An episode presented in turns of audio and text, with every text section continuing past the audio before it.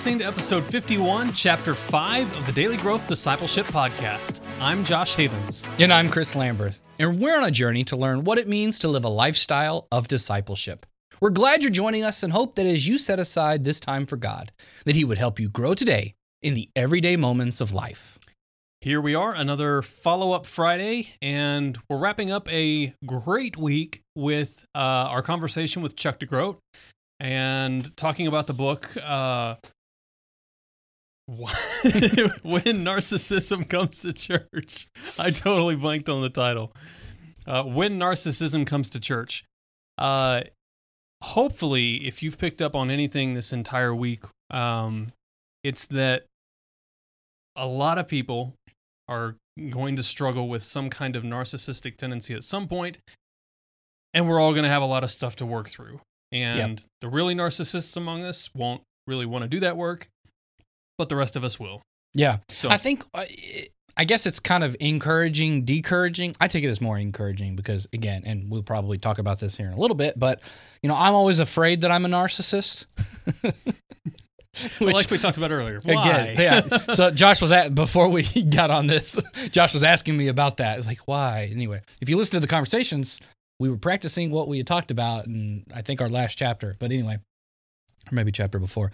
Um, but again, his work really helps show that we all have some narcissistic tendencies and just because you have those tendencies doesn't mean that that's a bad thing that there's there's a spectrum here that we're dealing with and so there's there's healthy and and so again like he used the example of like his daughter you know four year old daughter or whatever doing a cartwheel and you know daddy daddy look at me look at me like that that's a healthy form of narcissism and then it can go all the way to the toxic where it is you have a leader that is doing serious spiritual emotional damage and abuse by you know stripping away people's sense of their sense of self and heaping shame upon them and and all that goes with that. And so it, it, when again, I think it's encouraging because when I know that I'm running the spectrum, whatever narcissistic tendencies I see in myself, they don't have to indicate that I'm on the path of pathological destruction necessarily. That those things can be good and healthy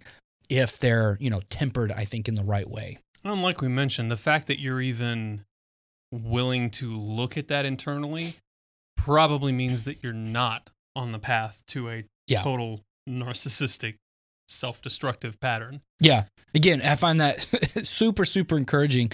And then it, it, gives a really good litmus test for us to, you know, um, to ask ourselves every once in a while. It was this idea of curiosity. Like, are you curious as to what's going on in your heart below the surface, or are you? Do you never look at that stuff at all? And um, like this is a, this is a cool point too because we talk about like when we're trying to do our own self introspective work there are times when you're afraid to look, and we should acknowledge that. Mm-hmm. Like uh, we we talk about Josh and I've talked about doing um, like those isolation tanks and stuff like that. Yeah, that which we really to, want to. Yeah, if you want to donate to that, we'd love to take that. Let's do it. we'll make a video about it. um, where you know you go in, you, you you sort of shut off all the light, and you float around in this you know, really warm 98 degree temperature water that you're floating on. It's got lots of magnesium salt. Anyway, it like it's supposed to block out all of your senses. And what that does is it sort of sends you on a journey into your mind because that's basically the only thing you got left. You got five senses that aren't interacting with the world. So you're kind of a big brain floating there in a tub.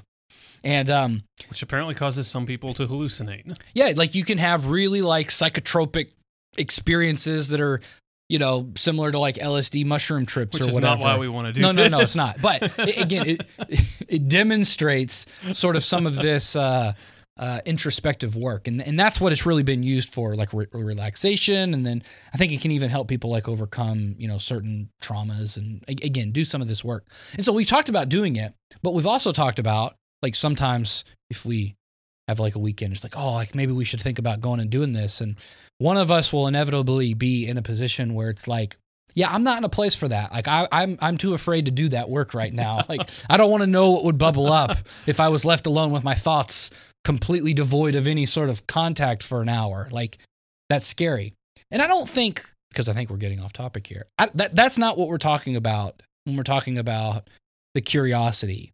And I think you're always going to have some level of fear when doing this work. And you should, because doing any sort of real introspective work, looking under the hood, is going to bring up some painful memories. It's and it's going to hurt because you're going to see things about yourself that maybe you weren't ready to see. And you're going to have to face the truth of who you really are. And I think that's the key for me. We have to ask ourselves why this stuff hurts. And I've said this before, I'll go back to it again. Each of us has a desire that really sin has caused us to have, and that is to rule our own existences. The problem is, we're not wired, nor do we have the capability of doing that. And when we try when we try to rule our own existences without the ability to actually do that, we feel the thing that we're hardwired to feel just by our creator, and that is shame. Mm-hmm. We are ashamed, we feel insecure because we've we've said we are able to do something like rule our own existences, and yet we can't. Mm-hmm. And that makes us feel less than. And so because of that, these issues that we face when it's when it comes to digging into our own past or digging into our own childhood wounds or whatever it is, those issues are tied to those things as well. And like we found out in our conversation with Chuck, the the really extreme narcissist is struggling with the same things. Yeah.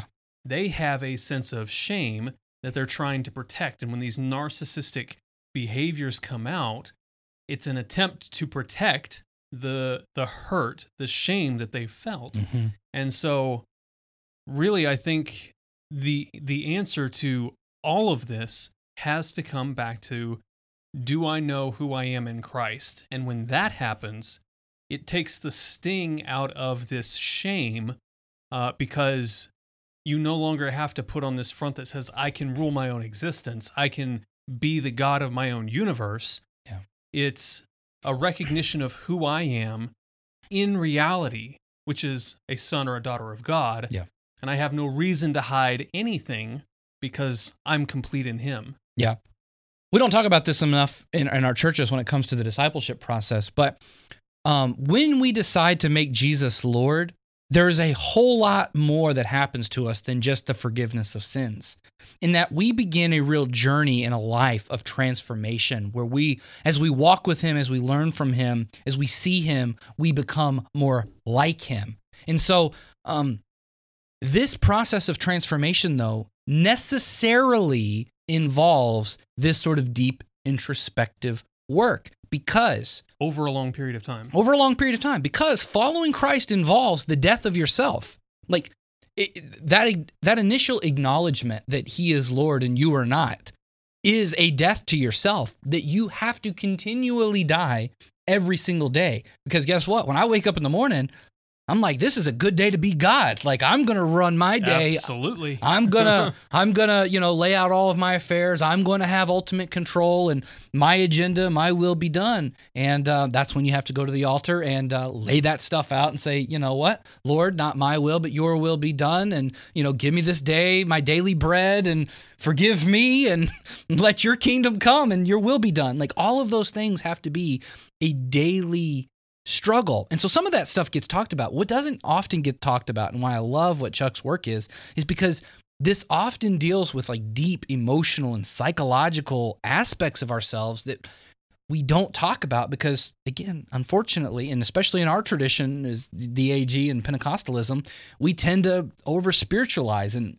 only emphasize the spiritual aspect of our lives. But uh you know, we are embodied beings we have bodies, we have emotions. And I think looking at that in, in one holistic perspective is actually a true spiritual way of looking at stuff.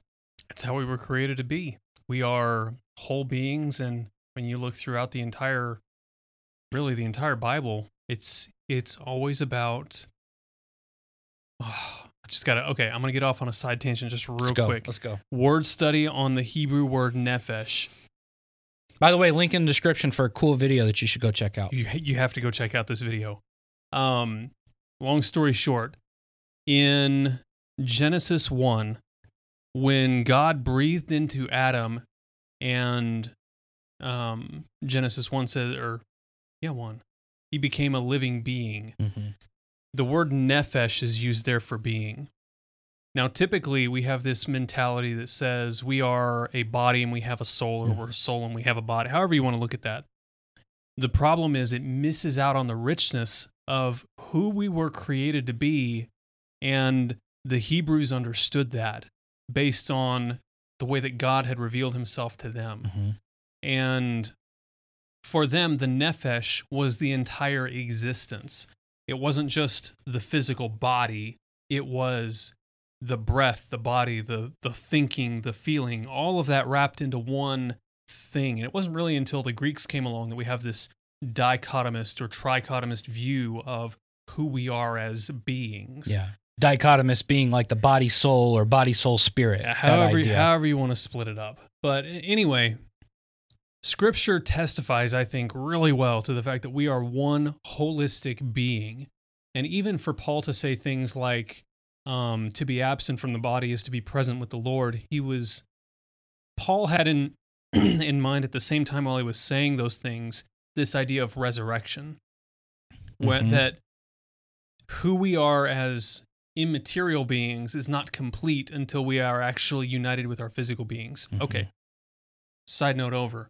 When it comes to dealing with who we are as disciples, trying to create a lifestyle of discipleship, taking a deep introspective look into who we are, not just how we're doing physically, not just how we're doing emotionally, not just how we're doing psychologically, but all of these things has to be a part of that because we are holistic beings.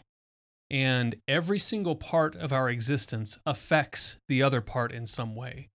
If you're not eating right, you're not sleeping right, your mood's going to be off. If you've gone through traumatic experiences in the past, maybe you're going to choose to make yourself feel better by doing things to your physical body that you wouldn't normally do. Mhm. Um, and these are these are all interconnected. And to be fully to be fully immersed in a lifestyle of discipleship, I think means evaluating who we are in our entirety. Yeah, we have to take each of those puzzle pieces into consideration. You know, it, it's actually kind of funny because we're we're talking about not breaking ourselves into these individual separate parts like body, soul, spirit, but looking at us in, in a holistic perspective. Um, yet at the same time, we do have to take those things, I think, one step at a time and realize how each of those aspects plays into the whole. So it, I don't know. It just Yeah. the irony of that sort of is not lost on me. And so um, I, I want to go back though to to an interesting point we didn't get to talk about in in the book that Chuck deals with, and it was it was this idea that shame actually um, comes before the sin that we most often think of, which is pride, before when during the fall. So a lot of times, Adam and Eve they they go and they grab the apple. Hashtag wasn't an apple, the fruit, but whatever, the apple, and we we we usually associate that with like pride, right? They're like, oh, I can be God, like you know, pride. Well, we talked to Geoff and Cyd Holsclaw, um, I- don't know, a while back now, A couple months. and you know they talked about that. Uh, Geoff was Geoff was really, I think, the the voice behind this Yeah, idea yeah. that that shame actually preceded this initial feeling of pride, and that the serpent sowed a seed of doubt. Well, Chuck said the exact same thing in his book. I am not enough, and because I am not enough, I need to go act. Exactly. So the enemy likes to sow that seed of shame, that that self doubt at first, because he said, "Look, look, you got the entire garden, but God is still holding out on you. You're not complete. You're not everything you could be. You should go and get this out." And then that's shame. But again, like what you're talking about, when we when we're secure in our identity, and again, that is a daily daily battle that we have to, I think, die to ourselves and put on that identity that that that is our identity in Christ, then we can come to a place where you know when we're tempted by uh, the enemy. I, I, I fully believe and affirm that the enemy tries to attack us every day, but also just really benign things like Josh might say something. I don't know, just completely benign, but because of the way I slept last night or because of the way I'm feeling or may gains an extra pound or something like that. Like, again, because it's holistic, th- that comment, which he didn't mean anything by, can hit me in a certain way. And if I'm not secure in my identity, I could tailspin out of control on that by thinking, oh, no, I'm, I'm you know, I'm not good enough or, uh, you know, I, I, I messed up a thing or, I, you know, I, I had a typo in a blog post or something like that. and, and it's like, no, no, no when you're securing your identity in Christ, you can say, okay, well, hey, look, I, I made a mistake. Or maybe I can have the wherewithal to be like, Josh, what do you mean by that? Like, that seems a little offensive. And then he could be like, no, I was actually trying to make a joke. And I'd be like, oh, I didn't get that. And then, you know, we, we can go on. But Or I could have my own defenses up. And when he goes, what do you mean? Or that, that sounds a little offensive. I can go, what do you mean that's offensive? Yeah, that's actually, that's probably how it would actually go down. And then we, anyway, when we deal with it. But, but again, that like having that secure identity means that that misunderstanding or that mistake that you made or that extra weight that you have or lost or whatever it is, that's not you. Those things don't define you. Your because the, now shame can't touch you because you are complete in your identity and who you are in Christ. And so all of the different attacks that the enemy can throw at us, all of the different things that our inner fake selves want to try to like bubble up and, you know, push our vulnerable selves out of the way, now we can say, no, that's not who I am. I'm a child of God. And we can begin to do the daily work that we need to in order to make sure that uh, we're, we're followers of Christ and ultimately, at least according to this conversation, not narcissists. so, guys, I hope you enjoyed this week's episode with Chuck DeGroat you definitely need to go check out his book, When Narcissism Comes to Church. I think this is a great read for everybody, whether you suspect narcissism in yourself, your church, your friends, whatever. Like, don't go around trying to diagnose everybody. I don't think that's the answer, but do it for the sake of building your own self up. yeah, exactly. Like be curious about who you are and be willing to do that work. And this book is going to be an excellent excellent start to that. Really great stories and uh, honestly, it's just a great read. Once you start I I really had a hard time putting the book down. So uh, hope you guys enjoyed this episode. Like, comment, subscribe, do all that fun stuff, and let us know what you think about this sort of stuff. So we love doing these follow up Friday episodes. Do you like them? How can you create a lifestyle of discipleship? Most Christians think discipleship is a program or a few practices thrown in at the beginning or end of the day. But we want to help you create a lifestyle where walking with Jesus throughout the day is not only possible, but natural. And we have a tool that's going to help you do just that. It's called the Daily Growth Journal. It's a guided journal that's going to help you become secure in your identity with God and authentically walk with Him in your daily life. Growing daily in your walk with Christ is possible if you cultivate a lifestyle of discipleship and the Daily Growth Journal will help you do just that.